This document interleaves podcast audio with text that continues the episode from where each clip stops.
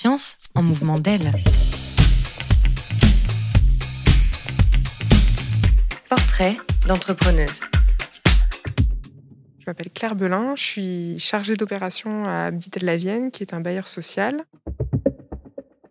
Un chargé d'opération ou une chargée d'opération en l'occurrence, euh, c'est quelqu'un qui euh, récolte les besoins de quelqu'un qui a besoin d'un bâtiment, qui va trouver un architecte, travailler avec euh, les bureaux d'études pour monter les études du projet immobilier et ensuite suivre le chantier et le livrer aux personnes qui en ont besoin.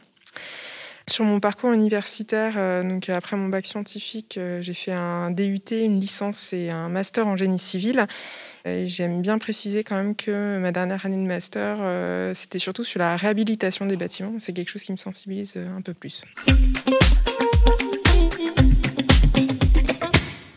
Je suis souvent la seule femme comme interlocutrice sur une réunion de chantier, donc c'est un peu particulier. J'ai eu quelques mauvaises expériences euh, de euh, ma petite dame où, euh, où, on te remet un peu en place comme ça, mais je pense que on apprend à, à, faire front à ce genre de choses et qu'une fois que les gens ont vu que tu avais l'expérience de ton métier, que bah bon peut-être qu'il faut prouver un petit peu plus qu'on a de l'expérience, mais bon tant pis c'est pas grave, ça vaut quand même le coup et après bah, ça se passe très bien en fait.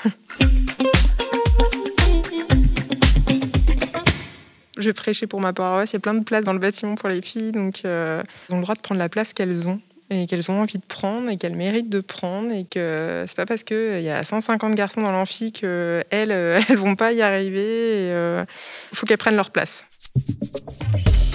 Science en mouvement d'elle est portée par l'Espace Mondes France.